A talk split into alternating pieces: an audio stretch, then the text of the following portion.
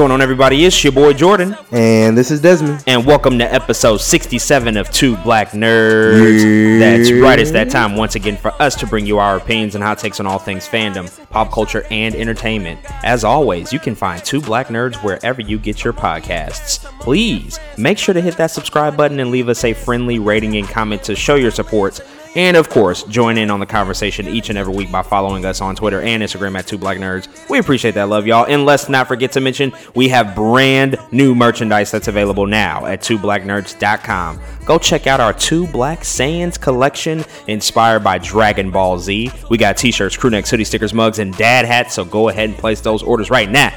On today's show, we'll be discussing part two of the DC animated film Batman The Long Halloween. We'll also be reviewing Really Love, a black romantic drama that recently premiered on Netflix. Plus, we now know the full lineup for this year's DC Fandom event happening in October, so we'll share our thoughts on some of the things we're looking forward to the most. But before we get to any and all of that, we're kicking off today's show with our usual review and analysis of Marvel's animated series, What If? time. It's changeable. changeable. Who are you in this vast multiverse? Follow me. Enter the multiverse Here we go. of infinite possibilities. Oh! Let's be honest, we've been through weirder.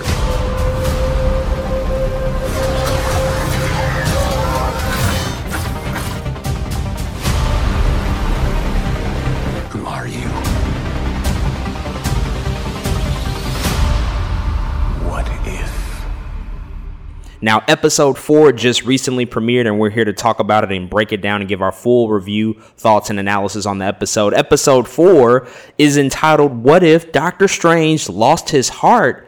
Instead of his hands. Very interesting concept there. So, we mm-hmm. talked this past week about episode three of What If and how it took a little bit of a darker turn for the MCU than what we're typically used to.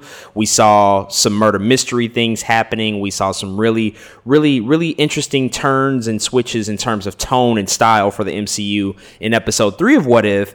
And surprisingly enough, episode four went even darker. It went even even crazier than than Yeah. episode three did. I thought we might have seen the darkest thus far, but uh, episode four said "Hold my beer" and really pulled out its trump card and just you know completely took it in a in a crazy direction that I was just not anticipating. Um, before we get to your thoughts and, and my thoughts on this episode, absolutely want to go ahead and give a full spoiler warning. If you've not seen episode four or the previous episodes of What If, this is your official spoiler warning. Go check those out right now on Disney Plus, and then come back and listen to the episode so you are officially warned.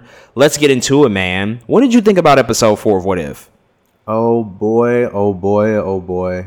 Man, we we, we celebrated um, the darkness in, in episode three of What If, and you really just spoke on it, man. We got even darker here in episode four, and I was not ready. And, you know, I'll, I'll go deeper later, but this is required viewing for any MCU fan, and there is a very specific reason. Um, in in theory, that we we have, we have to get into at some point, but uh, you know, actually, the first ten minutes of the episode, I was a little worried. I was like, "Uh oh, not the groundhog." not the groundhog. Are we doing this? Um, but after that first 10 minutes, it really does begin to morph and change into I think what I was looking for um, out of a what if episode, and I really began to just love it from there on out. Um, and now I love the beginning even more. Technically, you know, after after seeing the payoff because it, it really is important um, how how they they need you to feel kind of at the beginning of the episode. Uh, but uh, man, what what to say here, dude? I mean, there's there's of course a lot of standout moments um, with some of the action, some of the dark things that's going on. Of course, a lot of the plot points. Um, one one of the only things that didn't work for me is probably still still the length of that first ten minutes. I think this could have been a slightly shorter episode if they just. I'm like, all right, we didn't have to do maybe the the fourth and fifth time of the of the Groundhog Day uh, scenario here, but um, and, and another little small nitpick was um, the the the the Doctor Strange voice actor just a little bit. Um, there's a couple moments when you I was like, "Are you sure that's how you wanted to say that?" Or um, things like that. Uh, but other than that, like on paper, I, re- I really do think a lot of this is very interesting and it has bigger implications for the MCU. And I liked it, man. I really did. Um, because there's so much to talk about now, I think, um, and, and what this could mean. But um, I liked it. Maybe didn't like super love it, but I really did like it. Yeah, this was uh, certainly a different turn and approach to this what if concept than what we've seen. I think this does feel a little closer to what we've seen in the comics because by the end of this episode, the note that it ends on is completely dark and hopeless in, in all Yeah. regards. And I just wasn't anticipating that. Although I appreciated that because I feel like if you're going to take these big swings, if you're going to take risks and do things that um, we aren't accustomed to necessarily seeing with our usual MCU fare, then then why not use this platform and this show to do so? Because there aren't really any consequences, at least you know from what we know so far. And I, I really appreciated how this just served as a as a cautionary tale, right? And Doctor Strange is.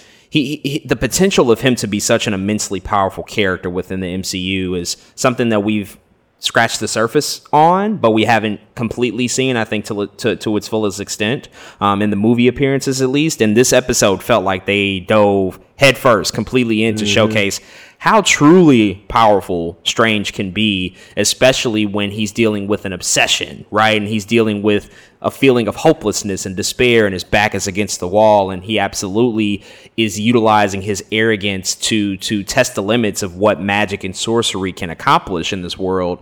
And I really appreciate seeing that, you know, roll out over the course of this, you know, 35, 36 minute episode. Yeah. And ultimately, for me, by the end of it, when you get to the climax and you see what it, what's actually happening here, and we have, you know, one version of Doctor Strange versus another.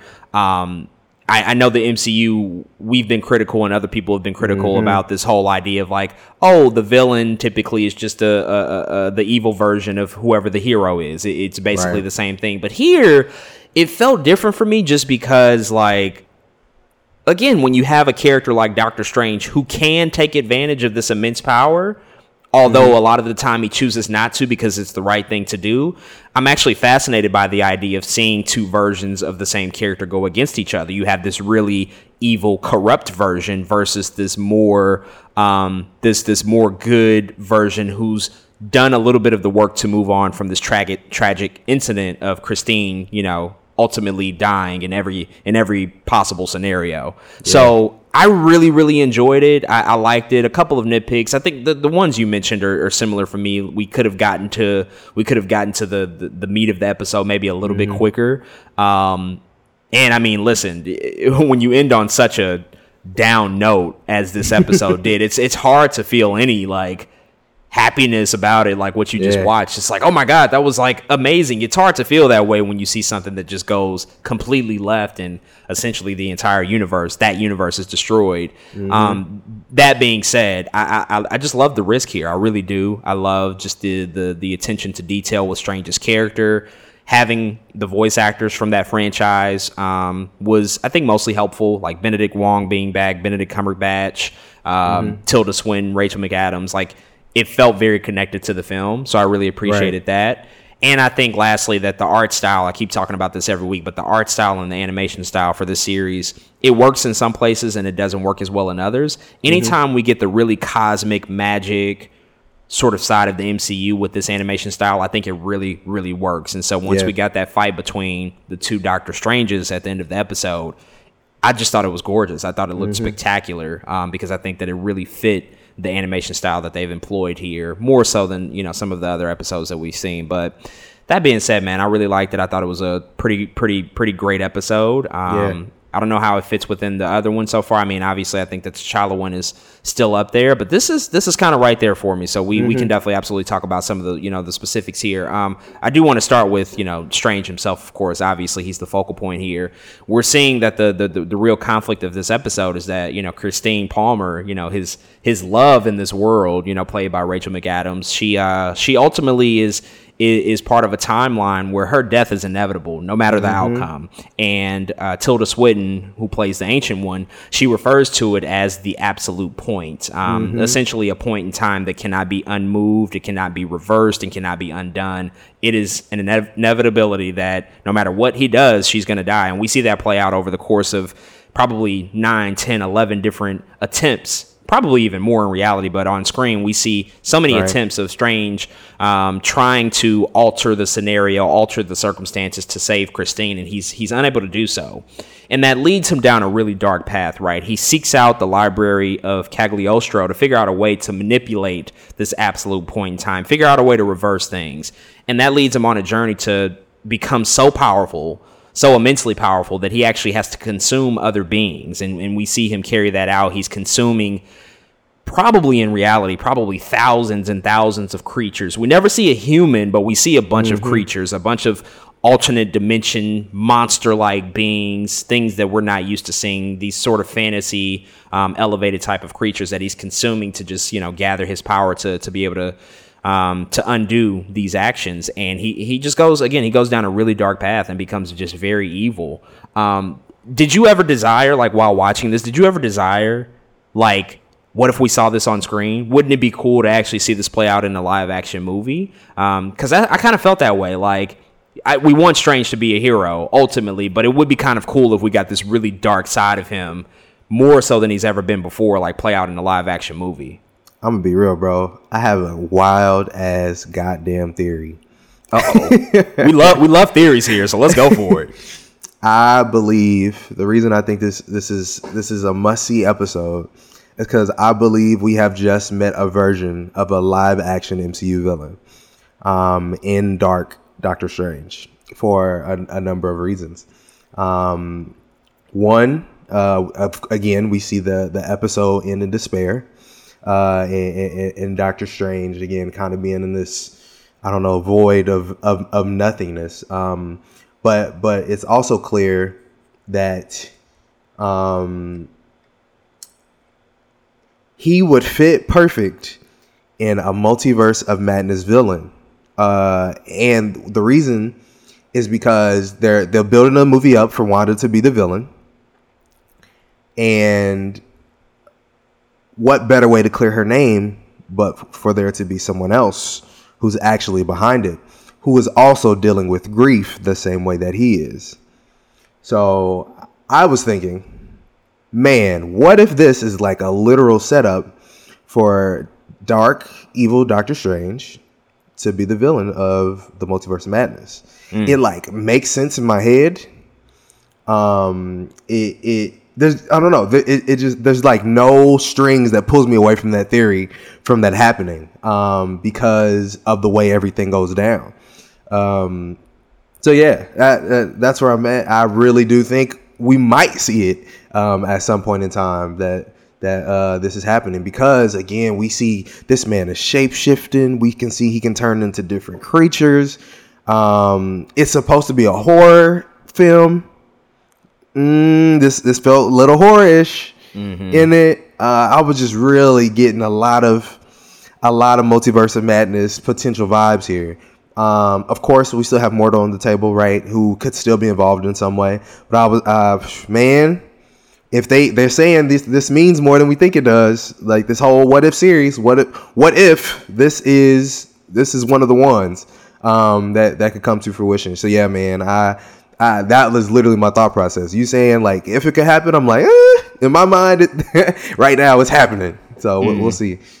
I mean, listen, you're not crazy for thinking that by any stretch. Even in the episode itself, there's a couple of instances where they're making sure to reinforce the fact that all of this is happening within this universe, right? Like uh, the, the ancient one is talking about how she she split she split this universe into two so that two Doctor Stranges did exist and even the Watcher, you know, when we see him become involved, more involved in this episode than we've seen him become involved up, up until this point, like he's talking about if I could save this universe and punish you, I would, but I can't. Um, so I think that's not accidental that they that they point that out, which would ultimately mean I mean, because by the end of this, yes, the universe collapses and, and is destroyed by his actions, but he's not dead. He's he's very much still alive. He's very much still present. Everything around him is just completely gone at that point. So who's to say that he doesn't figure out a way because he has become so powerful, um, Mr. Sorcerer Armani? Um, he's become so powerful that he figures out a way to to to find a different universe and to find Yeah. a different multiverse. And in that multiverse, Christine Palmer is absolutely still alive, which is the one that we exist in, right? That's the one that we've seen. Rachel McAdams is obviously still a part of this universe. She will be in Multiverse of Madness. I mean, damn man, you you you might be onto something right there. That actually might be a really good thought because um, we were, we're, we're speculating a lot about who the villain's going to be. Like you mentioned, Wanda.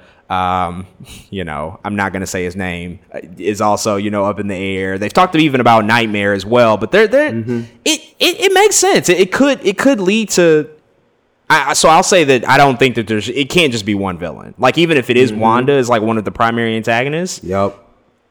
by the end of it, we have to get some sort of redemption with her, right? Like she can't just stay Exactly. evil, She won't. right? So yeah, Right. She won't. She's grieving right now though, and I think uh, you know it's really interesting that I think an evil Strange can manipulate her, you know, to do his bidding, um, to get rid of the, maybe the Strange in that timeline. You know what I mean? Um, so yeah, uh, it's it's crazy to think about, but I, hey, we'll we'll see, man. man uh this is uh th- yeah this is this is getting really really interesting and the timing of this obviously is all just compounded by the fact like we literally just talked about the spider-man no way home trailer we know his involvement in that movie or at least an, an extent of it and the connections here um again this what if series feels a little bit more intentional than i think any of us initially imagined and i also wonder if this if this comes back into the storyline for the rest of the season. There, there's still that Spider-Man episode where he's wearing Doctor Strange's cape. Like, what, what is that? You know, I'm sure it's a different, different universe, but what, what does that mean? Um, so there, there's, there's a lot to, there's a lot to think about there. Uh, what did you, what did you think about, you know, ultimately the fact that I, I, I talked about how the Watcher became a little bit more involved here uh, than, than than we've seen. We we actually probably at the midway point we see the Watcher like commenting on what's happening, which he's done before, but he he's actively saying like, yeah, he's down a he's down a really dark path here. Um, and and and I can't really I can't interfere. And then even by the end of the episode, as the universe is collapsing, um, and everything is falling around Strange, everything is disappearing. He has a conversation with the Watcher, like I've known about you, I've read about you, I know your existence. You're you have godlike power, and the Watcher's like, no, actually, I don't. And even if I wanted to punish you, even if I could reverse this, there's no way that I can interfere. So you're gonna have to deal with these consequences and deal with the actions. And the Watcher literally just watch, you know, he, for lack of a better word, he watches an entire universe just destroy itself and be, you know, become just float away into oblivion almost. And so Yeah. I was just very surprised by that because I, a part of me thought like he's gonna do something to. To, to change this outcome like he's gonna do something that just like brings all of this back and may, Mm-hmm. maybe he removes you know, Dark Doctor Strange out of this universe and just places him somewhere else to deal with him later. But but he didn't. Everything just ends and it's and, and it's him in isolation, Strange by the end of it. But what did you think about the Watcher having literal, you know, a, a literal conversation with Strange in this episode and becoming a little bit more of a focal point here? it's another actually one of the bigger things in the episode i think more than uh people would realize because um comics right the watcher aka Uatu who's our watcher anyways of course this is a, a group a race of people um our watcher does help uh, people like the Fantastic Four, right? In in in different instances, but there there are times where he gets in trouble for it too in comics. Um, in here, I really do think it's just interesting for people to know that he can know. Like, no, he can talk to people anytime he want. and Hey, he- buddy, but you he- might want to think he- about doing that right there. yeah, but it's, it's in his name though, right? He's the watcher. He just sits back. And I think there are times in which maybe his reality is being um I guess threatened in which I think at some point he will step in, but maybe this isn't his reality, right? He's a, mm. he's and I think it's also important to recognize that him him calling himself not a god, right? He's just a cosmic being. He's not you know, he's he's, he's not a god. Like he can't I don't know, do wild things. You know what I mean? Mm. He can't take Strange out of that situation and try to fix everything um, because it, it's literally out of his power. So I, I really think it was important for his personality, but also for maybe future things that happen in the MCU. Right? I think at some point, um, if something happens and he he might pop up and help or you know what i mean like look i seen this over here because this is what really what he is he's like a big snitch in a way like he can see it all um and he can he can tell on other things happening within universes so uh yeah man i just thought it was really interesting and i thought uh that that people not necessarily need to read more into it but to take it as like Uatu was here, like in the like in the MCU. We have seen him. We like Stan Lee, you know what I mean? Like it's all here, but don't discount him um, as being somebody that's active in the in the universe. Some weird shit, man. Some really weird shit. Uh, Uatu, he says in the episode, uh, I think at the end of it, after everything is over, one life, one choice, one moment can destroy the entire universe. And we see here that this one choice that Strange makes um, to to you know consume these beings and to to go after this power and to revive Christine in, in, in an attempt to save his love, it, it, it results in disastrous consequences. It, it also reinforces the fact that Strange is very much capable of destroying entire realities. Like, Yeah. can we just not brush over the fact that like this one man can use this power that he's responsible for to do so? Like, we see the mm-hmm. Eye of Agamotto used here. We've talked, you know, again recently about the Spider-Man No Way Home trailer and how all of a sudden Strange is willing to risk the Yeah. fate of the universe to help out Peter mm-hmm. Parker in that scenario, which it does come off as an odd choice. Mm-hmm. Um, although I know we've both, you know, come to his defense. Well, not this defense, but rationalizing his his decision making, the fact that Right. he is an arrogant person and he's willing to test the limits of all of this stuff. Um, here we see it go a little bit too far, but uh, it's just you know it, it really is fascinating to think about because to your point earlier if this is more important than we think if if this does become something that that directly ties into no way home or multiverse of madness i, I damn near might need to just call it the multiverse of sadness at this point because this shit was just sad right. by the end of it but um if this does become very much connected to those things do you see it as a as a point of concern that there's becoming more and more to be responsible for in terms of the knowledge that we that we mm. bring to these movies. You know, I think mm-hmm. in the Infinity Saga, it was literally just watch this movie, then watch the next movie, then watch the next movie, and you didn't necessarily have to see everything to mm-hmm. understand what was going on by the end of it.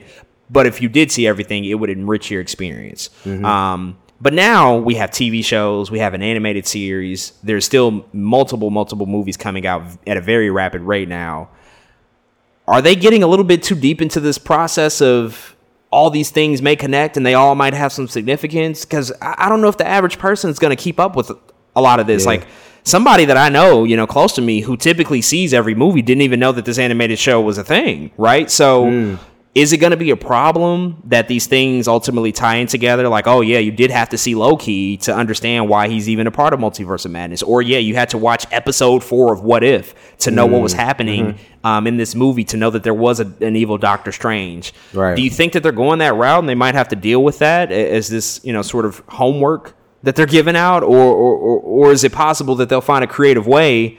To bring in the casual people who probably didn't see any of this shit, and they're just arriving to the next Spider-Man movie because they like Tom Holland, right? Like, Yeah. that's just the only reason they're there. Yeah, you know, it's it's, it's really interesting because um, I can see both sides so much, man. Where it, it's hard to to tell such weird and bad stories um, without while having to kind of hold people's hand too at the same time. Like it, how do you get to? Because I know there's going to be a lot of people that are watching uh, No Way Home, and they're going to see the screen flip upside down, and they have never seen Doctor Strange. They ain't watched Into the Spider Verse. They ain't watched Infinity War. Maybe even they're gonna be like, "What the hell did I sign myself up for?"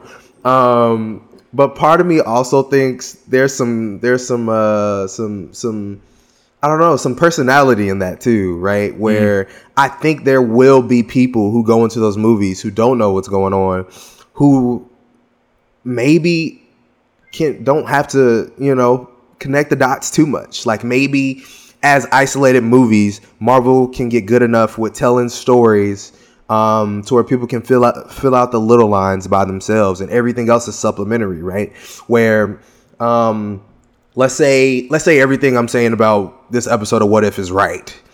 You get to the multiverse of madness, and you don't need to know this story per se. You just need to know there's a Dark Strange, and they they do that work. They do that legwork. Um, maybe you do get to again multiverse of madness, and at the beginning of it, there's a maybe not news, but Do- Doctor Strange is in the sanctum or something. They're like, "Hey, Doctor Strange, Wanda has gone crazy because she lost her kids." It's like it could be a quick line like that. You know, um, I think they can like start to tie things together. It really just depends on how they decide to do it. Because I can, oh, it's a slippery slope. You could, you could, I could, you could, you could go real, fall down real quick into something where you're like, what the hell's going on? um, and what is all this? So yeah, man, I really don't know. Uh, this is one of those things that will have to play out. I think it's possible again because movie magic exists, and there are movies where where I'm like, huh. Even though I've seen the original, I'm like, oh, they cover that pretty well, and I think anybody watching this movie will get that. Um, the one thing I will say is people just if they don't see it, be ready for weirdness. Like that's like the new thing. I think people yeah. just need to be ready for weirdness. Even if you haven't seen anything, just be ready for it to be weird. And if they can get past that, if they can get past I don't know, Samuel Jackson turned into a scroll or something, you know what I mean? Like small shit like that and it like not alert them too much and I think they'll be fine. Yeah, I mean, we, we we spoke on this when the Eternals trailer came out, but the fact the the at the point we're at, we're getting Uatu the Watcher and Arishem the Judge, the Celestial. It's like this shit is this is deep as it can go, damn near when you're talking about Marvel comics, and we know even comic history. Comics comics can become very convoluted and complex mm-hmm. and confusing, which is why over the course of decades they've always typically reset them and, and shut, mm-hmm. you know they, they just start over because it just gets it gets too much it, it becomes too much of a tangled web here. And I, I I'm a little concerned mm-hmm. that we might be heading that way with the MCU because Loki was was far out and this show is far out and everything that we're seeing for the future project seems just very very far deep comics lore and we're in the minority of people who do keep up with the stuff who watch the explainer videos who read comics who just know this stuff right? Because we've been Yeah. sort of consuming it for so many years. Mm-hmm. The majority of folks just don't have a clue and I guess on the flip side of that is that the MCU has had so much success up until this point. They have introduced a few weird things. It, it hasn't been to this degree, but they've managed to obviously still become the most successful franchise. And I guess when you think about like other Hollywood franchises, they've they've out, they've also asked us, and you talked a little bit about this. Like they've asked us to like suspend disbelief, and it tends to work out, right? Like uh, we, we've had. I don't know. We, we we've had how many Halloween reboots? How many Friday the Thirteenth reboots? Where the the history and the timeline just doesn't make sense. Uh, You know, is this connected? Did this really happen?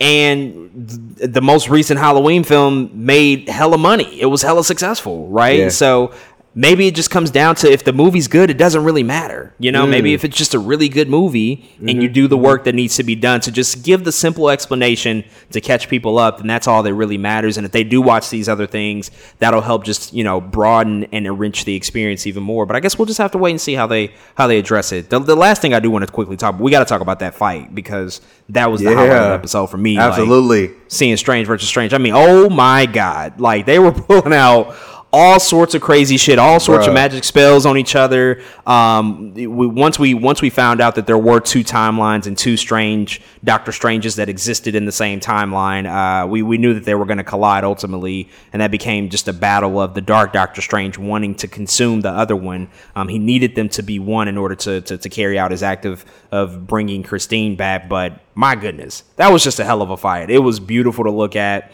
I think the best action that we've seen thus far in this What If series, um, just to see them two go at it. And I'm just like, I want to see more of Strange in this universe. So I do hope that this dark version comes back as a villain in this show, potentially further, you know, beyond the show, but definitely in this show. I want to see more of that because the animation was gorgeous. Obviously, the shape shifting and the creatures and the cloaks were fighting each other and just all Yeah. that crazy, wacky shit. I'm like, man, this looks gorgeous and phenomenal. And it was it was really impressive. I really enjoyed it.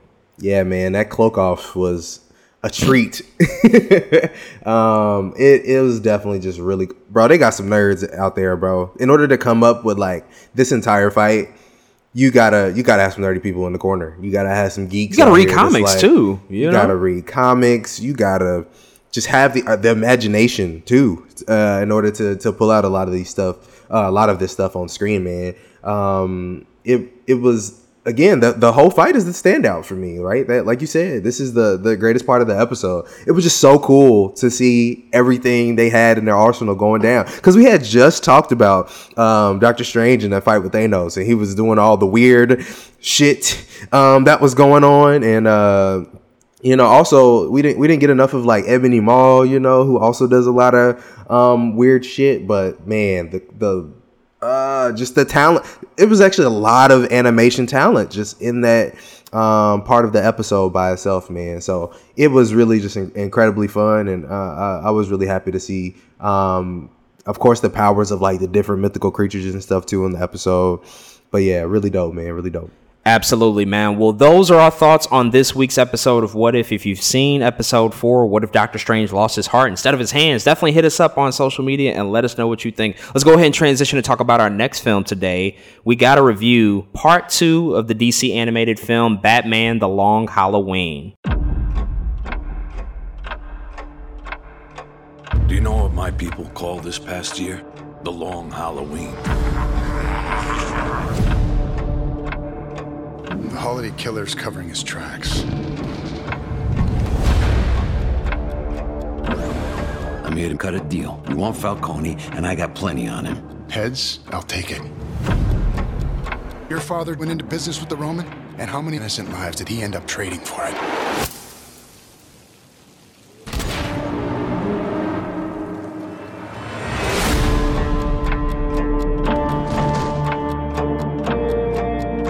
You find them? You're not going to like it. When you were coming up, you wouldn't have thought to hire freaks. Times change. It's hard to believe the man who stood on this roof and made that promise would cross the line. Everyone's invited to this party. Twinkle, twinkle, little bat. How I wonder what you're.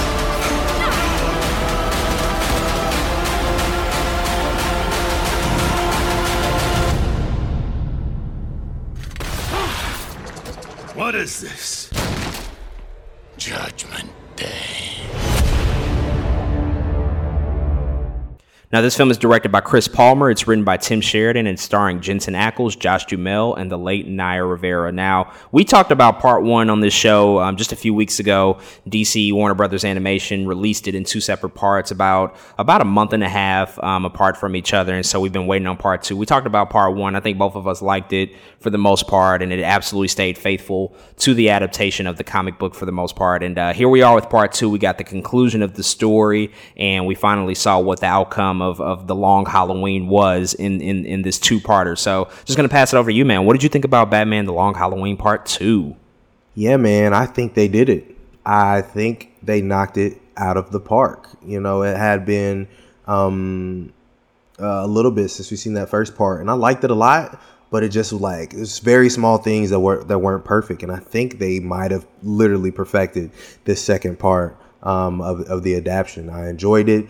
The voice acting was crazy to me. I think they did a really good job. I was finally, um, I, I really got used to the animation style. The story, for the most part, actually, part two uh, was way more, um, um, fell way more, uh, fell, fell closer to the original uh, uh comic book adaptation and and then they they did throw a little twist in there as they usually do with their adaptations to make it not you know as perfect as, as it is. Um but man I, I enjoyed myself. It is to me it's one of my favorite looks of batman man. It really is. The crime noir um give me that. Give me the the l's that batman takes. Give me the give me crime mob families give it give it all to me. And they did it. They really did. And i think this will go down as one of their better adaptations. I really do um, in, in, terms of uh, uh, comic book adaptation. I really do think this is going to go down as one of their best man.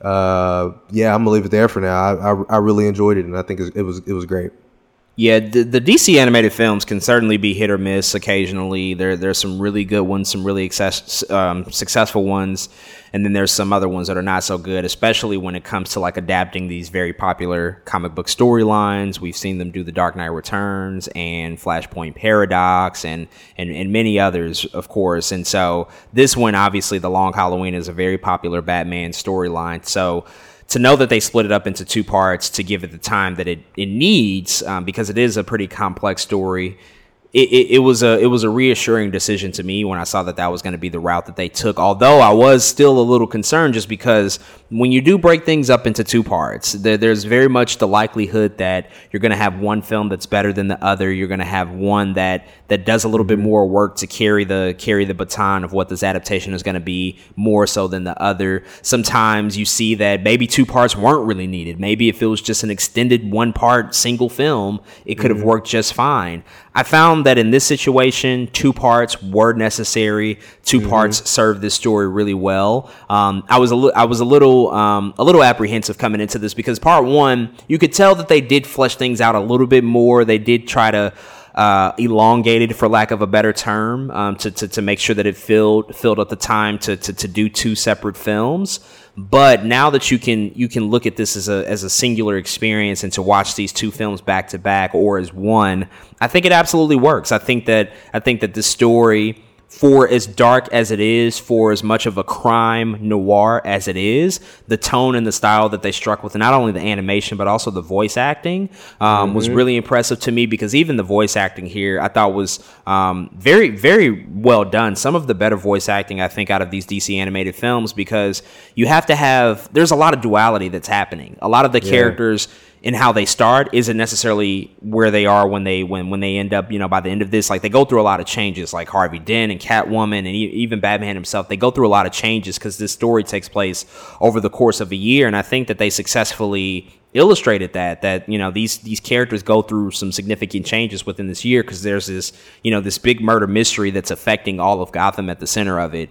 And mm-hmm. I really liked obviously the, the the the inclusion of like the you know the, the specific villains to the story. Um, Mad Hatter of course and Harvey Dent we see the turn that happens with him in this story. It's just I think it's just so well executed. And um, mm-hmm. it's one of the it's one of the better DC animated films that I think we've gotten in a while. And it just goes to show that when they when they stick to it for the most part, although they will you know change up a few things as you mentioned to to, to keep it a little bit original and to keep it a little bit fresh.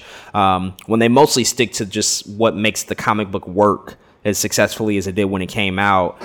You, you, you, you, you prove that it, it can be done, um, especially mm-hmm. in the mm-hmm. animated world, which, um, again, we've seen them tackle so many, um, even like Death and Return of Superman. Like they, they took two swings at that. Like they had that first Death of Superman movie, which was just one film, and it was it just wasn't it because they rushed it. You know, it's such an intricate mm-hmm. story that they they had to fight, and then Superman came back, and that was really it. It was all done within like 85 minutes, just really, really quick. Um, but when you take this sort of two part approach with these more complex stories, it pays off, and so I really enjoyed this. Um, I think that again, as a as a as an experience that you watch together, if you watch part one and part two to get together, it really, really works. And um, it, it, it, it definitely it definitely like drove everything home for me because I was Mhm. I was a little concerned like okay can they stick the landing can they make this all you know come together and make sense but I think they did a really good job here and so it, it's certainly something that I plan to revisit in the future and, and watch hopefully multiple times again. Yeah, I can't wait to watch them back to back at some point. Um, because again, as a lover of the original comic book adaptation, uh, it's just a story that you like. I just have to keep reading this. Um, um, because again, it becomes more detective than it does like superhero. You know. Uh, I I also have like a small theory that they they took away um, one of the earlier interactions between Catwoman and Batman uh, because I think Matt Reeves is going to steal that for Zoe to come in um, Uh-huh. into his um, into his Batman film.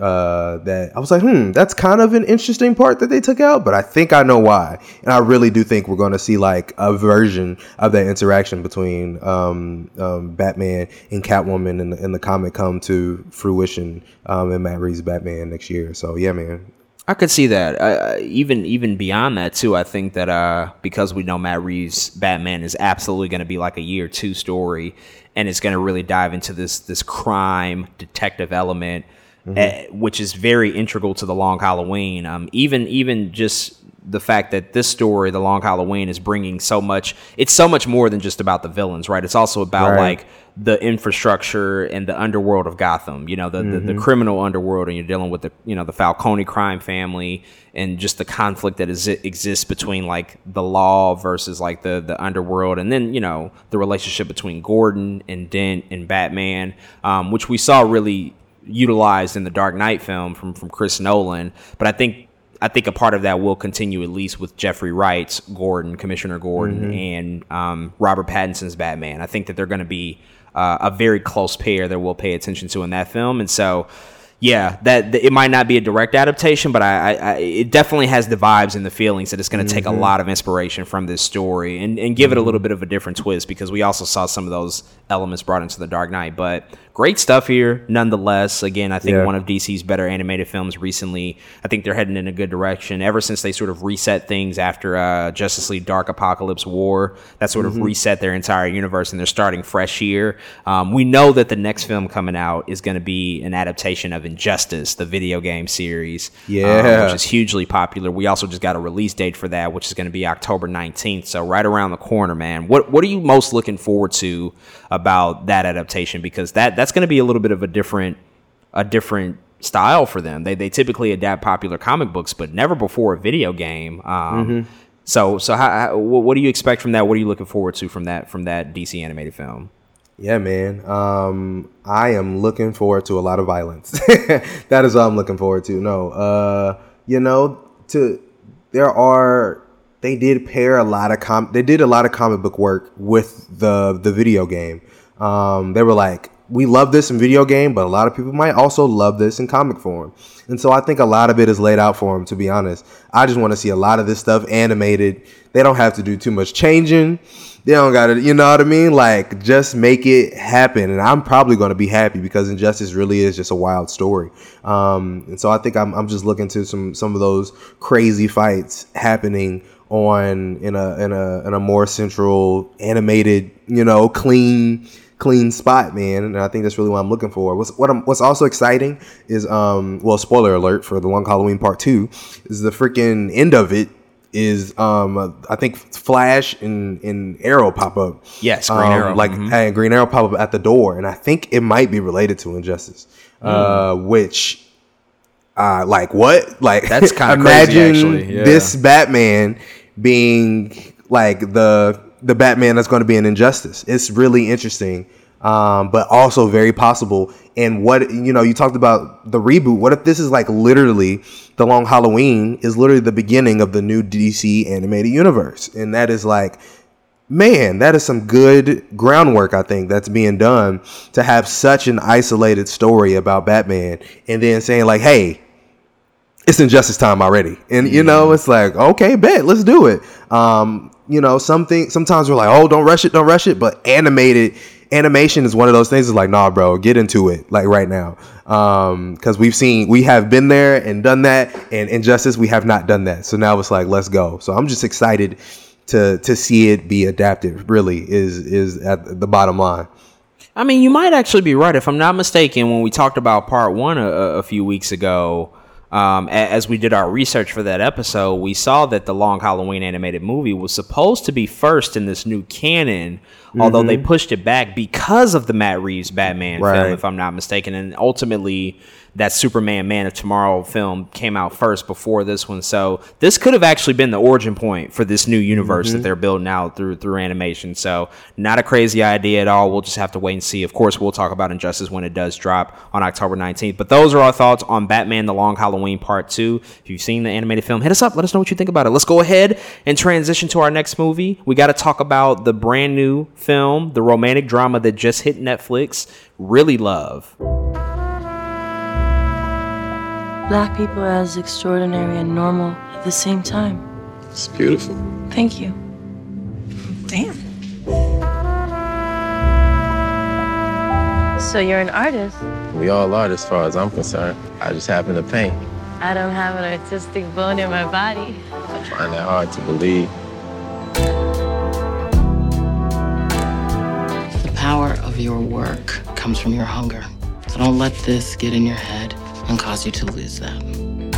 What your ass need to do is separate your studio from your living space. That's when you're gonna become the artist you wanna be. Yeah, I got it. I saw the way Isaiah was looking at you. Girl, stop. How do you know when a painting is finished? How you know when you're making love to someone? It's right now. It's right now. It's right now. Cheers, huh? You can't be just better. You got to be a unicorn. Like you, huh? I wasn't born a unicorn. Isaiah, you're never here. And when you are here, you're not here. Daddy, this is Isaiah. Mm-hmm. You don't want to put anyone first who will never do the same for you. I finally got a chance to break through. I've been working towards this my entire life. Sometimes people are only in our lives for a season. No one can take it away from you. Sometimes I feel like my work isn't enough. What would be enough? Not making any sort of statement, just showing black people it's normal and beautiful.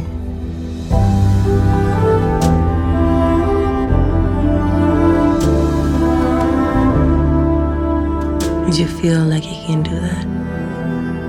I don't know.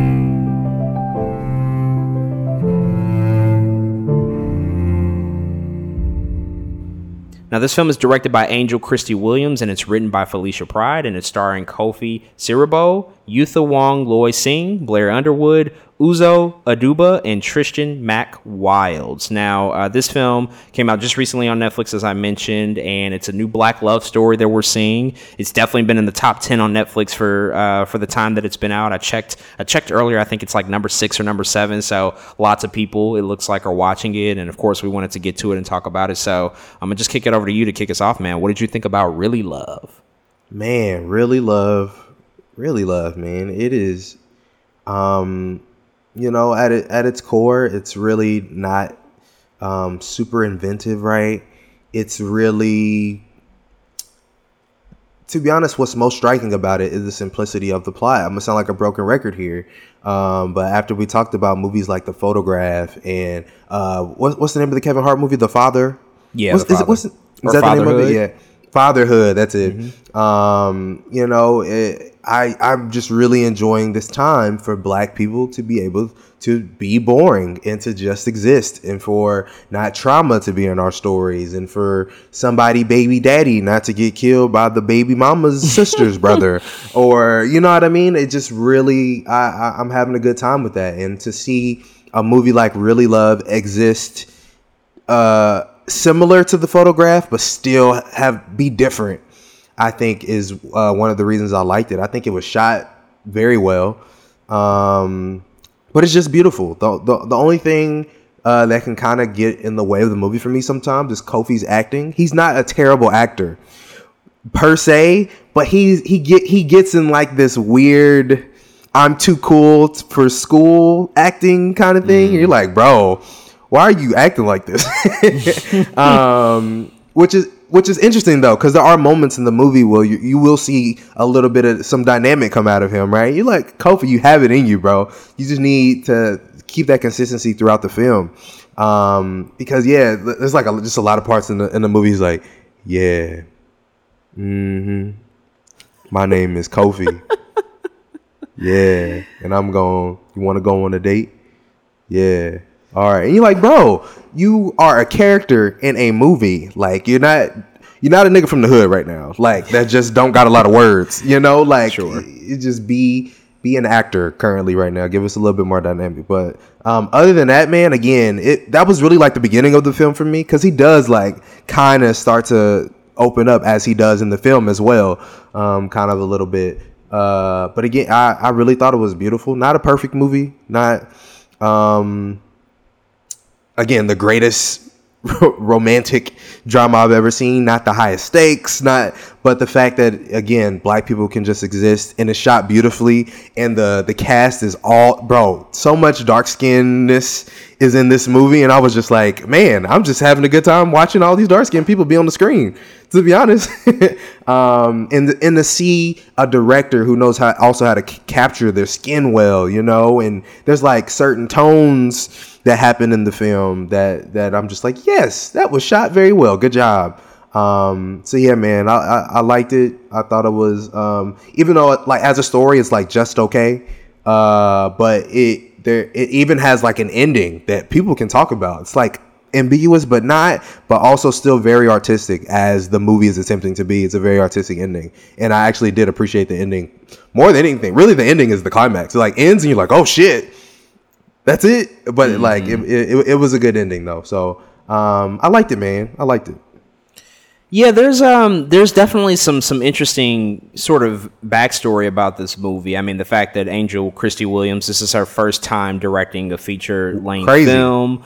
Um, Felicia Pride, who wrote the movie, this is her like debut screenplay. So this is this is two um, young upstarts, two black women coming in and making something um, brand new for for you know for Netflix, and also something that's on a on a bit of a bigger scale for for both of them in terms of their work. And uh, it was shot a few years ago. Actually, they made this movie in mm-hmm. 2018, and it was supposed to debut in 2020 at South by Southwest. But we know that you know things got canceled, of course. But it finally it's finally made its way onto streaming, which is good to see. Um, I, I, think what I really do like about it is all of the intention and the detail placed into the movie. So I like the fact that it's absolutely mm-hmm. you can tell it's taking inspiration from other like black romance romance films like Love Jones, right? Like Love Jones also right. features a romance between two sort of creative people. You know, uh, mm-hmm. uh, one's a poet, one's a photographer. Here, Kofi's character is a he's an actual artist, and and and, and I like that bent, um, that angle that they took to it.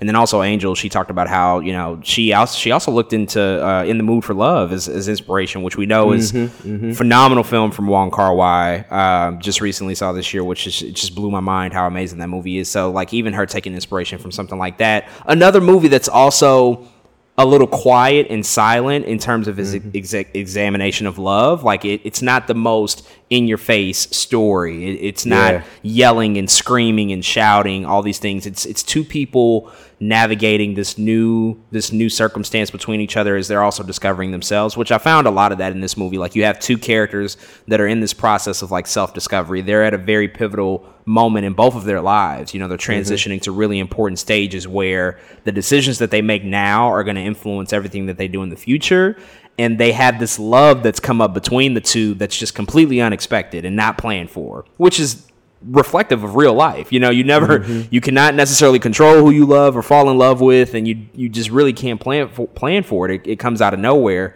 So there's an authenticity and a realness to that from the approach and how this is how this story is illustrated that I really appreciate it because it, it it does feel real and authentic. It doesn't feel like a movie per se at times.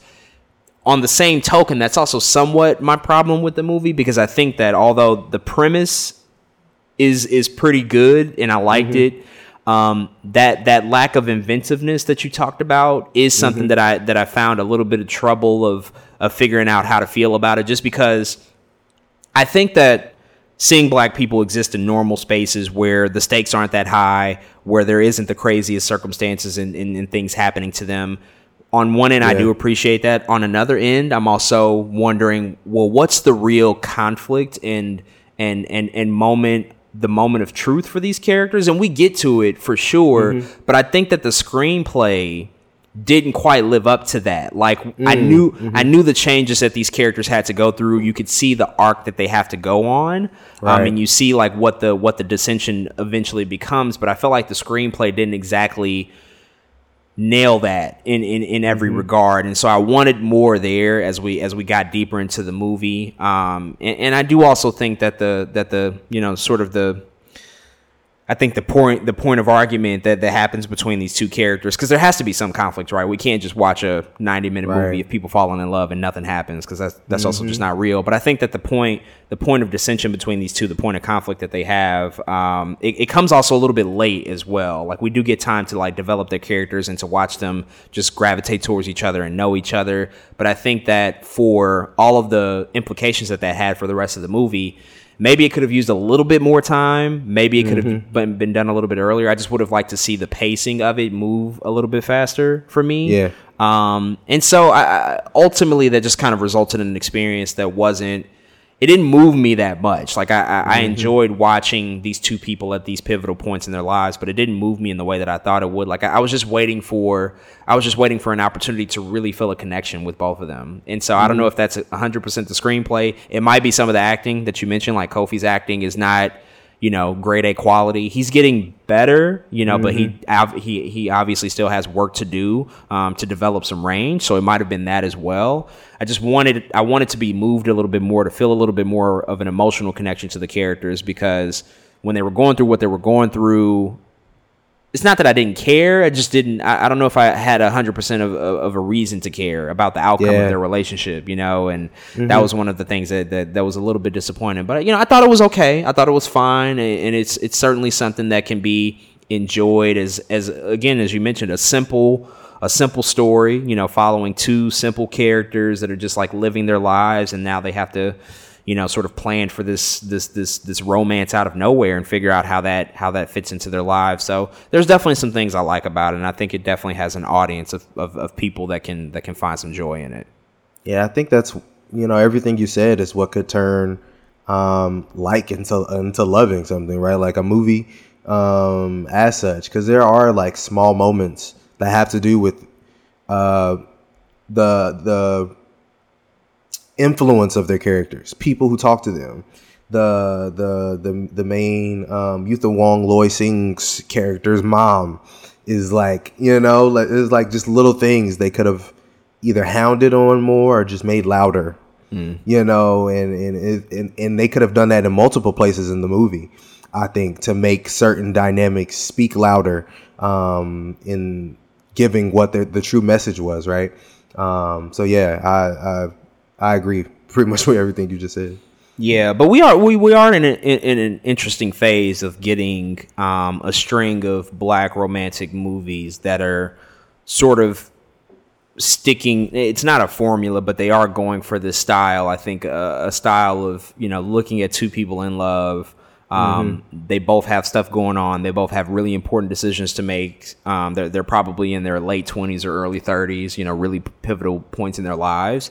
And so I Mhm. think at the you know at the age that we're at, that's absolutely something that that can be related to, right? Like seeing something like that and having to having to deal with the emotional baggage that just comes with like meeting somebody and they have a lot going on and you have a lot going on and you don't even know where you're going to be in like a year or two years like your whole life can change at the drop of a Mhm. dime and that's something that has to be taken to in, into account.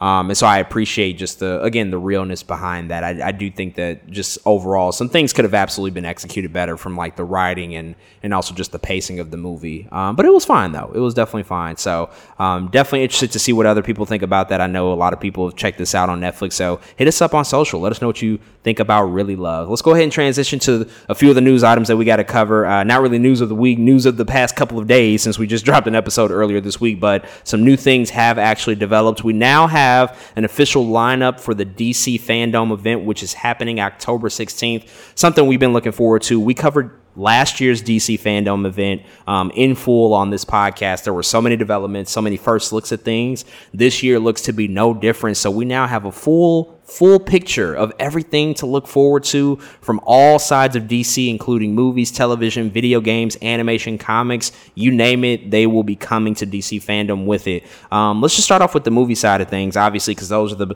those are the big guns, right? So we we now Right. know that we're going to get a brand new trailer for the Batman, um, Matt Reeves, the Batman, which is going to come out in March of 2020.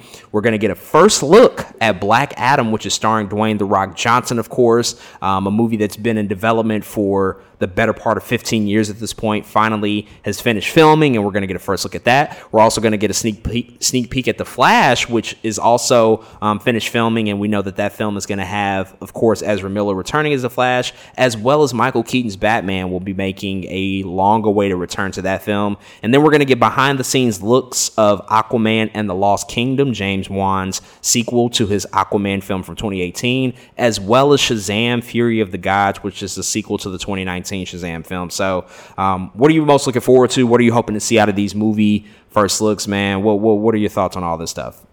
Um, bro, I it's hard not to be excited for all of it, to be honest, bro. Um, because everything everything has something about it. It's like, no, I need to. I'm excited to see that. Um, of course, the Batman. Come on. It, I mean, uh, who's not ready for a, a, a, Yeah. a, a, the ba- a real the Batman trailer, bro? I'm so ready. Um, Black Adam. I'm just ready to see The Rock as Black Adam. Like, how can you also not be excited for that, man? Like, what? It's come on. Um, sneak peek in the Flash. I just want to see Michael Keaton. I'm here for Michael Keaton. Everybody knows I'm not here for Ezra Miller.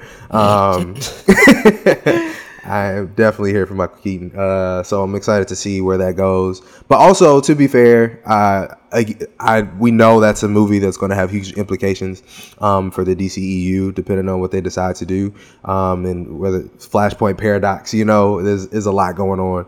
Um, so I wonder if they'll hint at any of those things as well. Aquaman, bro. I mean, we talked about how we feel about Aquaman at this point. Uh, I don't know what we could possibly see in the behind the scenes look. Um, you know, maybe not too much, but maybe just uh, you know, a couple words from from the creators and who knows? Maybe we'll we'll see some background of a, a decent set piece. And we're like, whoa, Mm. what is that? You know, because we we seen some of like uh, some set pieces from like Suicide Squad before it came out, um, and stuff that was really dope. So and then Shazam Fury of the Gods, man. I again I think this is one of the best we got out of DC yet, the original Shazam. So I'm just excited to see where they go next. Um, if, if behind the scenes can give me any indication of like anything that's going on in that film, then I'm excited for that too, man. Yeah, it, all of these movies are coming out next year, with the exception of Shazam. So the Batman, Black Adam, Flash, and Aquaman will all be dropping in 2022. So DC will up its output significantly and have four um, theatrical films that that drop next year. So these are all very much on the horizon they're all either finished filming or nearly finished filming at this point. Um, we know Aquaman is filming right now. The Flash is done. Black Adam is in the can. The Batman's in the can. So they're they're in the post production process now. So th- these things are happening, which is kind of crazy. Because you know, in particular, Black Adam and the Flash, like these have been very long awaited films. They announced the Flash movie back in 2014, and we will get it in 2022. Um, you know, an eight year process. And Black Adam, I mean, that's just been an odyssey in Hollywood. You know, The Rock has been attached to that for the longest time. It's been a passion Mhm. project for his. And so um, I'm very excited for all of it as well. Um, obviously, that trailer for the Batman at last year's fandom. I mean, that was that was it. That was that was it. That was it. That was the main event. That that that did everything we wanted it and expected it to do. And so we're gonna get a better look at that film here, and I think probably even get a sense of the story because by October we'll be what six months out from the release of the movie so it feels Yep. right on time to, to, to get a better sense of the story and what this movie's going to be about um, and i'll just say you know as well like the flash that there there there's some really crazy stuff that may come out of that we also know that uh, ben affleck Mhm. is supposed to be a part of that movie returning as bruce wayne and batman and so i hope that we even get a look at him as well and see like Yeah. what role he may potentially play in the movie so there's Mhm. a lot a lot to look forward to um, anything here unannounced that you think may play a part of DC fandom because they're, they're you know they they announce what they're planning to cover, but that doesn't mean that there might not be surprises. Do you think that we might get any Mm. surprise announcements like new films or maybe see something that we didn't expect to see from a lot of the stuff that we've heard in the news lately? I think they'll bring up the Green Lantern Corps Mm. um, at some point because I mean it, it's time to talk about it. Everybody else in the original Justice League is being talked about except this man Green Lantern, and so it's like it's it, we got to talk about him. Uh, yeah, man, I think that's like the biggest thing I think in terms of movies um, in my mind that that they have to talk about because of course we have all the other smaller HBO DC films that haven't even been been filmed yet, you know, or Mhm. haven't even started production. Uh, so I don't think we'll get a lot of that stuff yet. Maybe in next year's fandom for sure. Um, but yeah, I think that I think Green Lantern is like the one thing they have in their pockets that they're not they're not giving up yet until fandom. Got you. Uh, if if I had to predict one thing, it- this may be a long shot, but I think, and why not do it here? Because you have like a lot of people and a lot of attention. I think that we may find out that Henry Cavill will return as Superman in Black Adam. I get a feeling that that might be a thing because I remember it was about a year ago, around this time a year ago, around the, the, the time of last year's fandom, that we we had saw some reports that Henry Cavill was going to be returning as Superman in the DCEU, not in his own solo Mm. film, but as like a supporting role in other films. I mean, what better movie than Black Adam, right? Like, I- it- there- there's a lot of connections already there. We saw, we didn't see Henry Cavill, but we saw like the cameo of Superman in the Shazam film at the end of that. Spoiler alert! But um, I, I just think it would be really cool if that were to be the case. We don't know if he's in the movie or not. I have no clue because they haven't announced any of Mm. that. No set photos or anything is leaked. But if they've been managed like if they've managed to keep that under wraps, I mean, if you want to build anticipation for that movie, have him pop up in whatever this first look at Black Adam is going to be. Yo, that would be huge if Henry if he pops up anywhere. He could pop up in Fury of the Gods, goddamn it, and I'll be like, oh my goodness, Yeah. Um, but wow, that is that because that, that's the uh, okay. I was talking about Green Lantern being like the one character that we, bro. It's like, are they sh- out, in my mind? I'm like, are y'all shunning Henry Cavill, the one person who just look like literally walks around looking like Superman? Like, what is happening here? And it, we're just the conversation around Henry Cavill is just so weird right now. And if they could kind of, you know, fix that ground um, for, for Henry Cavill to return, I think DC is on another path. I, I think that would be a really good thing for them, um, for, for them to bring him back. Because there's a lot of fans out there that's like, so where where the next Superman movie? And so if you could Absolutely. at least, yeah, if you can bring him in, bring him in, man. Yeah, they've announced like six other Superman projects. Like, what's up with Henry Cavill? Like, what, what, what, where do y'all stand with him? So maybe we'll get a sense of that at DC fandom. On the TV side of things, we also found out we're going to get a first look at the Peacemaker series starring John Cena. That's coming from James Gunn. That's going to be the spin-off series from the Suicide Squad. Also going to get a first look at Harley Quinn season three. Can't wait for that. As well as the Batman Caped Crusader show. We reported that on this show um, about the, the the the new animated series that's going to come from Matt Reeves um, for for HBO Max, and also Young Justice Phantoms season four of Young Justice. They're finally going to give us um, some information and a first look at that. The long-awaited Young Justice season four. Uh, I mean, this stuff all sounds great. I, Harley Quinn is an amazing show. Again, can't Mhm. recommend it enough for people to go watch that. It is it is completely wild and over the top and im- just irreverent in, in in all the best ways. Um, Young Justice. I mean, that's one of the better DC animated shows that they've ever made. Honestly, it's it's stellar. It's stellar. Everybody should watch that. You know, if you're looking for like great stuff that isn't centered on like the traditional Justice League, giving you new characters, but you still got those connections to like Batman and Superman and Wonder Woman, like I just can't recommend it enough. Like you have to watch that. Um, we don't know much about Caped Crusader, but again, it's coming from Matt Reeves, um, and and and just gonna be sort of it seems like in the same like spiritual world as like the original Batman in the animated series. Not a continuation or a sequel, but it's bring it seems like it's bringing a lot of that flavor. And then of course like Peacemaker, we saw what John Cena did in the Suicide Squad. So definitely some stuff to look forward to on the TV side uh, here. And there might also be some surprises that we just don't know about um, as well that they might be rolling out. But um, anything stick out in particular for you? I mean, of course, young freaking justice, bro. It's you. You've already said it. I mean, you said it's one of the best things DC put out. It's one of the best things anyone has ever put out. It is legit one of the greatest cartoons of all time, and I, I need people to recognize that and to go watch it and to enjoy it how we enjoy it because it's really that good. It, it just it's so different. It's progressive.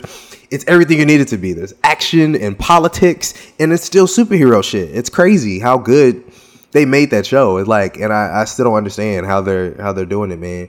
Um, bro, Caped Crusader. I only thing I need to know is like, I don't know if we know how rated this will be, like Mm. how dark of a Batman this will be. But this might, this has the potential to be like the darkest Batman show, show limited series, whatever it is that we have ever seen. Because it's on HBO specifically.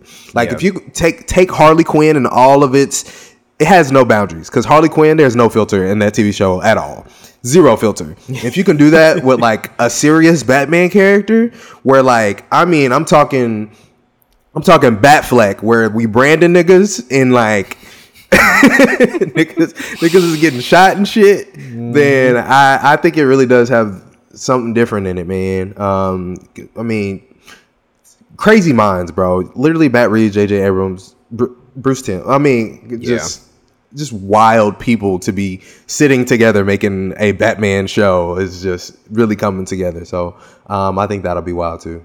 They they should really go for it. Um, they they haven't officially listed it, but I hope on the TV side of things that we get some information about the Gotham PD Gotham Central live action show that they're developing, which is going to be a prequel to Matt Reeves' The Batman film. Um, I, I hope we get something about that because we we got the initial report that it was happening and moving forward around this time last year don't really know much more than that, but I imagine with the Batman film like on the horizon, you know, it's closer now than than it was before. I'm hoping that we get a little bit more information about that, what it's going to be, and how far of a prequel, you know, before the Batman film it, will be. Um, should also mention they're going to do um, some some new looks at Doom Patrol as well. Um, they're going to talk about Titans, which is currently actually airing right now on HBO Max, um, and of course, like all of their CW show, uh, shows, The Flash, Superman, and Lois.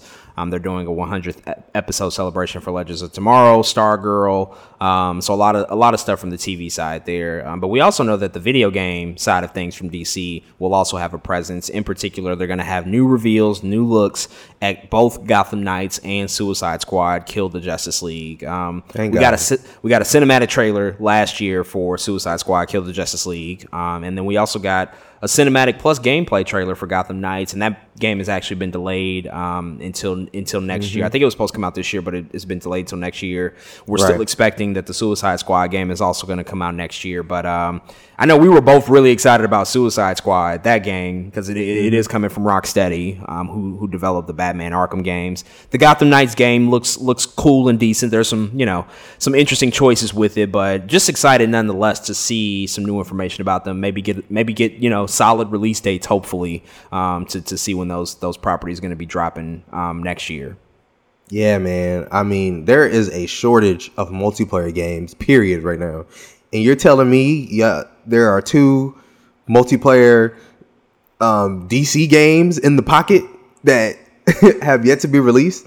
Like, uh, it just needs to happen, man. Um, hopefully, they have fixed Gotham Knights because before it's only two players and there's four people available in the game. It actually still makes me mad to this very day that you come out and you say, "Here's Gotham Knights," and there's four characters, but it's only two players, and uh, just make it make sense. Uh, and so I'm, I'm hoping that's the delay. In my mind, the delay needs to be let's make this four players. I think this is a bad idea, and I, I, I, yeah, hopefully they did that.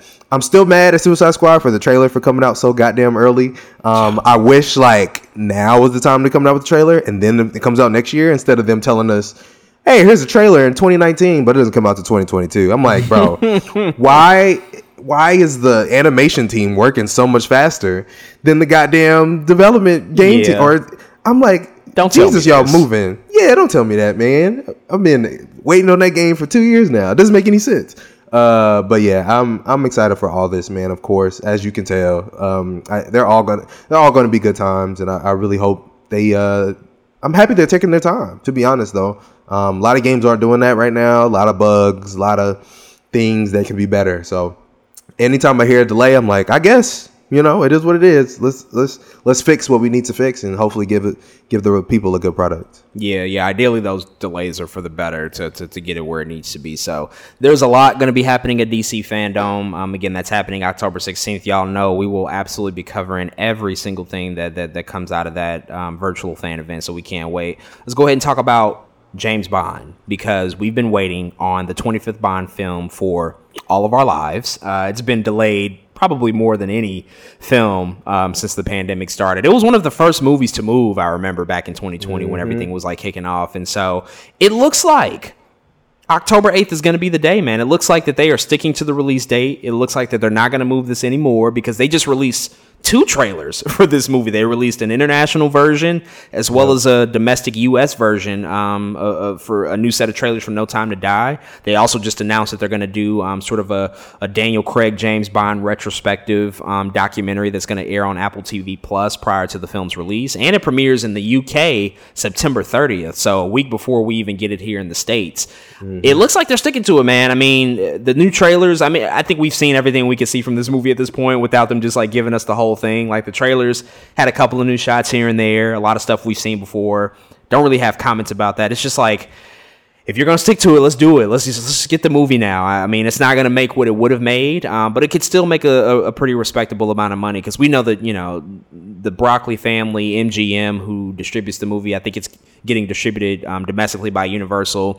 Um, this is just not a movie that would ever go to streaming. There was just no real possible scenario where that would mm-hmm. happen. Um, I remember there were rumors that they were considering selling it off for it was like six hundred million, which was ridiculous, but. Whew, I mean, that's how much it would have made times, you know, two at the box office. But uh, mm-hmm. it's sticking to the theatrical release. It looks like. I don't think it's going to move. Um, any thoughts just about them, you know, sticking with October eighth and the, you know what we just saw in these new trailers that just got released. Yeah, man, it's just time. Uh, it's, it's you know sometimes the world will hand you some bullshit and you just gotta go with it, man. And it, it, really is just time to let it go. Um, it kind of the same fashion a Candyman had to let it go, right? Um, but you know, I think what's also interesting about Candyman is Nia DaCosta kind of had a feeling that like, look, this movie, we can't come out with it now, and now she has set a record, you know, for for being uh, first black woman and number one, you know, and uh, and so it's like, you know, maybe it'll be okay. that's that's kind of how I'm feeling right now. I'm just optimistic about it. Um, if you're like a true Bond film um, fanatic, I think I think there's going to be butts and seats. I do. If Fast Nine could do it, I think No Time to Die could do it. I really do. If if people are really about it, I think there's more buzz around it being Daniel Craig's last than most people think it is. I think even though it feels weird, I just think we're we're underselling it just a little bit. Sure, we're afraid. Sure, they're mm. afraid of, of, the money and all the things that's going to come out of it. But I think October is still a good time, man. There's a lot of good movies coming out. I think the people are going to go see Venom. You know, people are going to go see Halloween Kills and Last Night, and so like all these movies that are coming out. So I, I, I think this movie being the thing to jumpstart that month might. It, I, hey, who knows, right? Like it could. It could really turn out better than I think. I think most people are making it seem like. So I'm happy it's finally coming. I'm ready to get Lashana Lynch as my 007. Uh, yes, sir. I think she's gonna kill it, man. Uh, this movie looks great. Like I can just tell in the trailer the way it's shot. That I mean, all the Bond films have been, no matter the quality of story of the other, some of the films in between, it's always been shot well. They've mm-hmm. always had really good effects, all of it. Like they they they've always killed that front. So I'm excited at least to get in and watch another um, um action movie, man because this is like in my mind it's been the trifecta right? It's been fast uh, mission impossible bond. That's been like the big three for the past decade pretty much. And so we're we're still here and i'm, I'm ready to watch another one. Yeah you know certainly daniel craig's swan song is bond. He's been in the role longer than in any previous bond. Um, mm-hmm. i mean it'll be by the time this movie comes out, a, a solid 15 years that he's been in the role, which nobody crazy has done before, which is crazy. Um, this is the fifth film for him, the 25th film in the franchise. Uh, as you mentioned, it, it, it just feels like it's time. They could push it back. I, other movies have just gotten pushed back, like we just saw Top Gun got pushed back again, and Mission Impossible, mm-hmm. as you mm-hmm. mentioned, uh, 7 mm-hmm. just got mm-hmm. pushed back basically a year. I'm just like, oh my god, you right. know, when when does it end? Right? Like, when when is enough enough? Are we ever just going to be like, you know what? it just ain't gonna it ain't gonna change. We just got to deal with the Mhm. circumstances and get this movie out.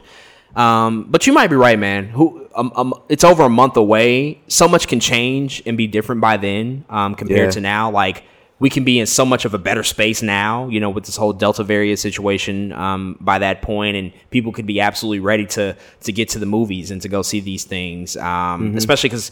In, in a lot of pace, places it'll be a little bit colder outside. So i think the ability to like go outside and do stuff might not be that high but it's like okay let's go check out a movie. So this could be that. Mhm. so absolutely looking forward to no time to die. Can't wait to see it. We will of course talk about it on the show. Um, in other news we just found out that disney plus is developing a rocketeer sequel which will be entitled the return of the rocketeer. And david oyelowo is going to be producing and may also star in this movie. Now the rocketeer I've never seen it, but it's a Disney movie that came out in the early 90s, um, a superhero film that has like a bit of a cult following. It's a pretty big film amongst certain audiences. Um, Mhm. Apparently, it's really good. It's something I definitely intend to check out really soon here. Um, but also the fact that like David Oyelowo is, is attached to it is also really interesting. Um, I know that that first movie is a period piece, so ideally that this this might be a period piece as well. Like it might be set in Mhm. the past. Um, and the fact that he's producing is also like really cool. You know, black British actor, you know, doing something for Disney Plus. Um, but yeah, I'm, I'm just kind of, I think it's an interesting concept to bring something back that wasn't like this huge phenomenon, but it is an existing IP that they have access to that has somewhat of a cult following that's grown over the generations. They're bringing it in for a new generation, um, which they've done with other things. Like they have that, uh, they have that Turner and Ho- Hooch show on Disney Plus Mhm. right now, which is also like Yeah. a remake from a movie. Uh, Tom Tom Cruise, like you know, nobody really remembers it, but you know, at the time, I think it had a had a pretty successful following. But here we are, like 30 years later, and it's it's finding new life. So it looks like looks like they're continuing to dig into their bag of like things that they've done before and trying to find a new spin on it. Yeah, man, it's it's really interesting how I'm pretty sure like if people are like, "What the heck is the Rocketeer?" They could Google it and be like, "Huh, I think I've seen that before." Because, like you said, it's just been it's always been like this cult following of the film. I've also never seen it, um, but I just kind of know what it's about. Like I just know the dude like finds a jetpack, and like the Nazis are also after the jetpack. Yeah. So yeah, that's all I, I think that's all I know about it. Um, but that's like even that's like oh interesting. Like what what's going on there? And so I think you know I wonder if they're going to play with politics in this new one, man. I mean, you literally have an African man that could potentially be starring um, in it. You know, given again the small synopsis I just said about the original, it's like huh. I wonder what what you guys are going to do with this. So um, yeah, we'll see what happens, man. I'm I'm interested to check out the original and shoot. I guess the I guess the new one too. We'll see how they hype it up. Yeah, I, I did hear a rumor because you, you just brought up a good point there. That reminded me of something. I did hear a rumor that um, because th- that that what that first one was a period piece. Like, what if if David, David Oyelowo or whoever's going to star in it, like if it's going to be a black man at the forefront, uh, the possibility might be that he's like a Tuskegee airman and he finds the jetpack, right? And like that becomes like the central plot. I'm like, that's would be cool as fuck. hella interested if they did some shit like that. That's I'm like, cool as oh word. Yeah, I'd be yeah. hella interested. Do that. hmm I'm like, if that's the rumor, Disney, y'all should be like looking at the rumor. If that, if that wasn't the script already, that should become the script now. That, that is a Absolutely. really intriguing idea. So we will we will absolutely see. Um, in other Disney news, Jungle Cruise is getting a sequel. I mean, we talked about that a few weeks on this podcast, whether or not it would get a sequel. Um, the movie just crossed hundred million dollars at the domestic box office, which you know these days that's like that's like Titanic money, making that much money during a pandemic. So, uh, yeah, Disney went ahead and greenlit a sequel. Dwayne Johnson and Emily Blunt will be returning. Um, also, the director, uh, Jomi Colette Sarah, is expected to return, who's also directing Black Adam. So, looks like they're getting the band back together. Um, I know you had a good idea, like maybe they could maybe they could be the forefront two stars of like other theatrical attractions that are adapted into movies. Like if they did like another, you know, I don't know. Splash Mountain or something, or, or Big Thunder Mountain Railroad. You could have these two. Yeah. Um, why not? But it looks like they're sticking within the Jungle Cruise world. Not really a surprise. I think we kind of expected Mhm. that they want to come back, if nothing else, to work with each other again. Uh, and you know, who's gonna say no to The Rock if he wants a sequel? Like you're gonna you're gonna do it, right? Absolutely, man. I mean, it, again, like you said, it's no surprise. And I, there's some sometimes there is redemption in sequels to where the main problem with this one is like very obvious, right? We literally talked about them. They were easy. It was like too many villains, a little bit too long, mm-hmm. right?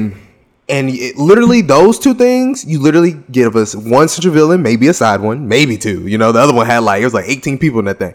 But you give us like maybe two villains, and then you shorten it. I'm gonna go watch it. It's The Rock and Emily Blunt. You know, like how can you not get butts and seats? But again, from a director perspective, you also have the ability to even make a better film than you did the first time, because you just showed Disney that you can you can do whatever you want with a budget. Disney like ah, we'll just throw money at you now, you know. And so I think even as a as a filmmaker, you should be excited. I think to make an even better film than you did the first time. So like I like I like I said, sometimes there's redemption in in um in in sequels, and I just hope they bite onto that and make it as good as they can, man. But yeah, star power is there. Why not? Why not? We'll absolutely see and wait on what uh, One Jungle Cruise has to develop. And in our last news item for this week, we got to talk about some music. We forgot to talk about this on a Tuesday show, so we wanted to cover it today. Um, we got to talk about this Family Ties record with Baby Keem, Kendrick Lamar, um, who's come out of isolation, come from under his rock to to give us a verse. And uh, I mean, uh, first of all, just an incredible song. Yeah, that's why it's at the top of the show. Like, it's just an incredible song.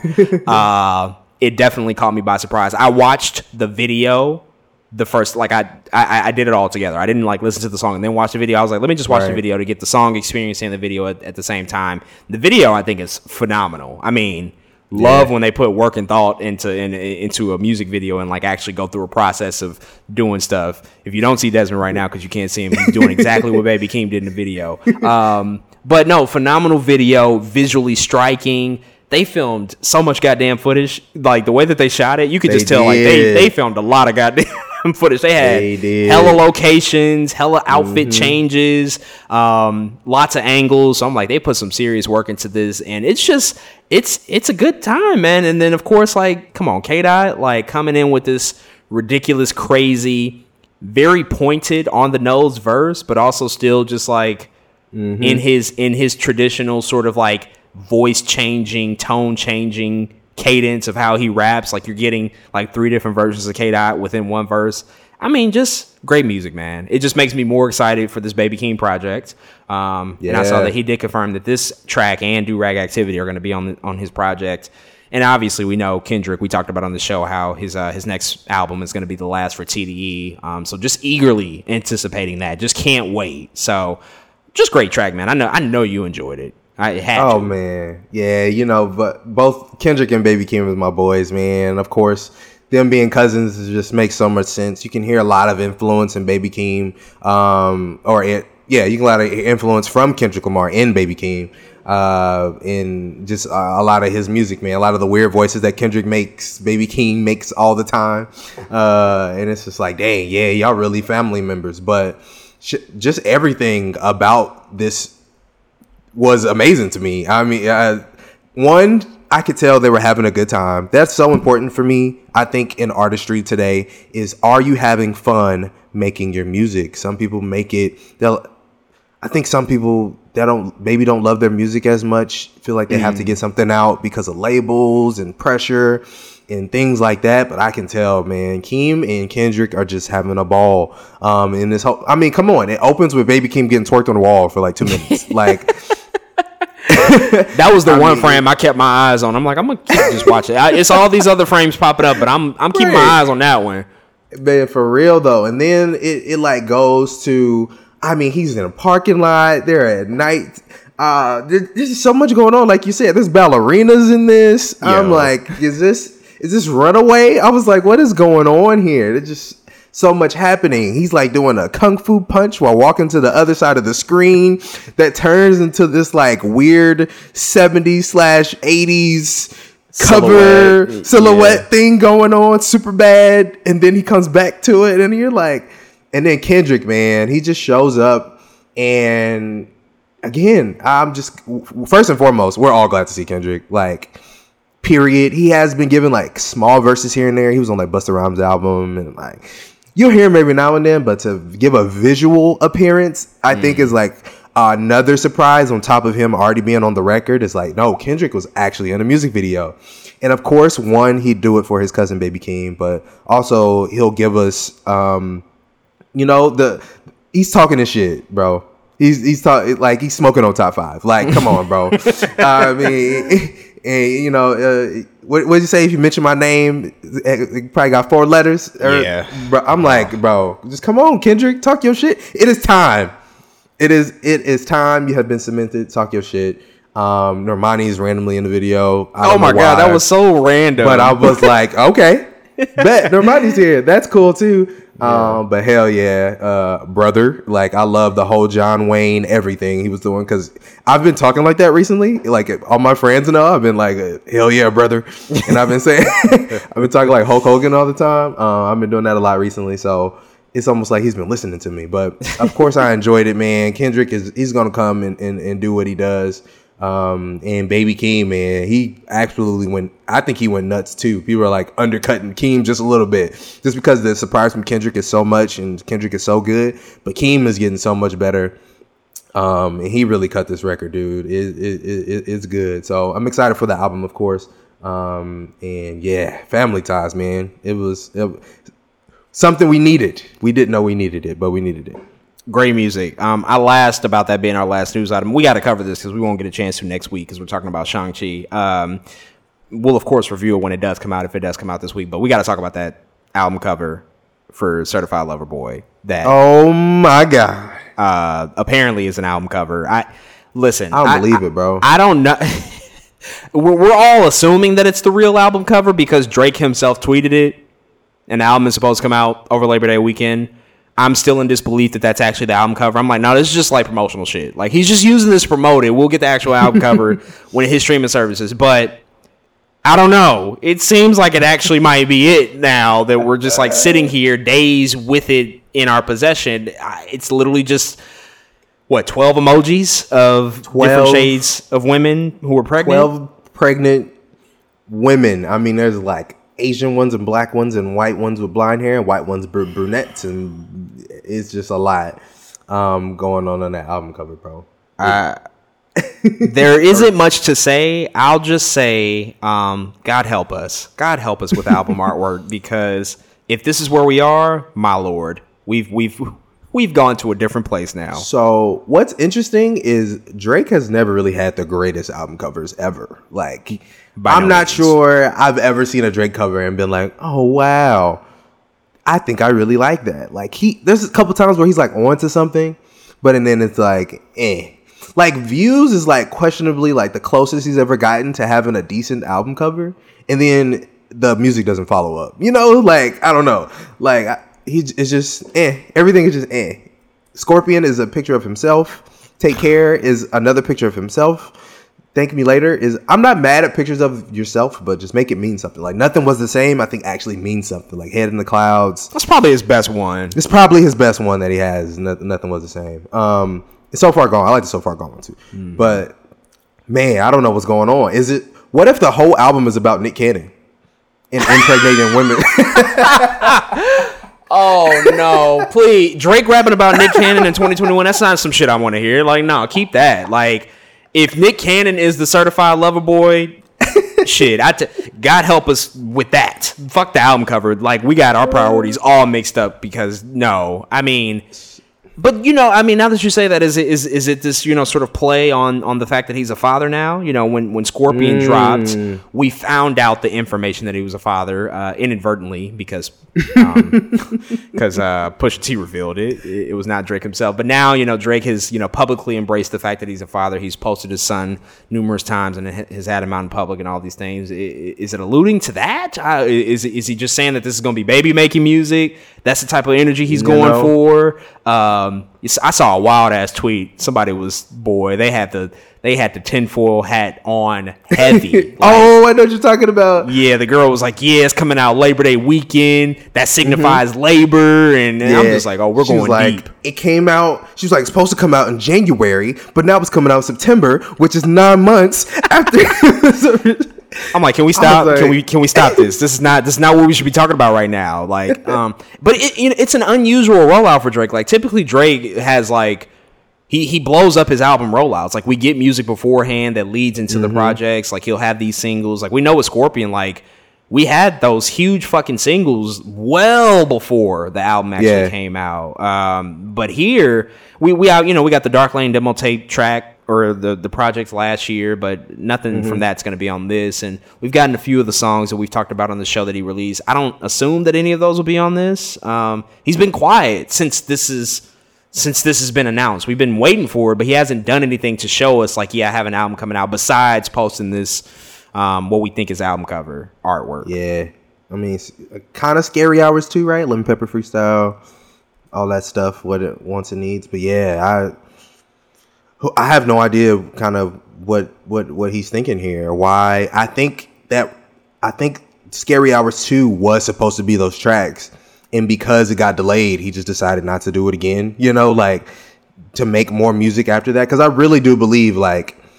wants and needs was supposed to come out and then the album comes out like you know Mhm. however however um much later but yeah An- another one of my favorite things to come out of this is the Lil Nas X response oh man where he literally tweets out the same 12 emojis but it's all pregnant men instead of Equally as entertaining. I, oh he's a God. he's a marketing genius because he, he said this is the the the, the Montero um, album cover. I was like, dude, you're too good. He's He's, really just good. too good. He's too good. I like I like him so much, man. He's he's really tight. But that's one of my favorite things to come out of this whole thing is him just counter his counter marketing is just really really great.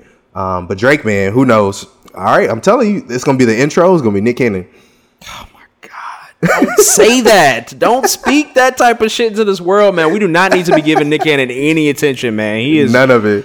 good guy. clown. Uh, that's that's all we can say about Certified Lover Boy. Whenever that album does come out, if it does come out this week, we will of course talk about it on the show. And with that said, ladies and gentlemen, that is all we got for this week's episode of Two Black Nerds. We are officially down and out. Thank y'all again for tuning in with us. We will be back, of course, next week. As I mentioned this past Tuesday's episode, we will be back next week to talk about Shang-Chi and the Legend of the Ten Rings, Marvel Studios 25th feature film. We will absolutely be di- diving full into spoilers, all the analysis, all the themes, all the big things that we walk away from that movie. We're both going to see it um, Thursday night preview screenings. Can't wait. Looking forward to it so much. So definitely just stay in tune with us and keep up with uh, Two Black Nerds. We'll be back next week with that review.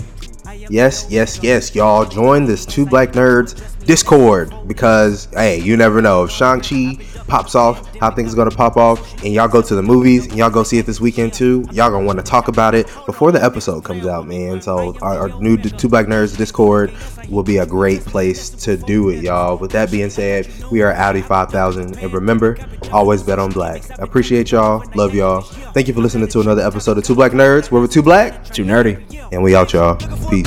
I am a legacy, I come from the 70, the Al Green offspring, guns and the melody, the big shot, wrist on cryotherapy. Soon as I press that button, nigga better get right like the emblem's coming. Us two when I like he ain't been through none day free, got at least one B in the oven. I'm tripping, I'm triggering my mental is Amazing, brother. Pop off only on occasions, brother. Rich nigga, mama know I made it, brother. Go figure, never caught cases, brother. Face it, brother. Gracious, brother. New flows coming, be patient, brother. Show my ass in, take you out of class. I can multitask like Megan, brother.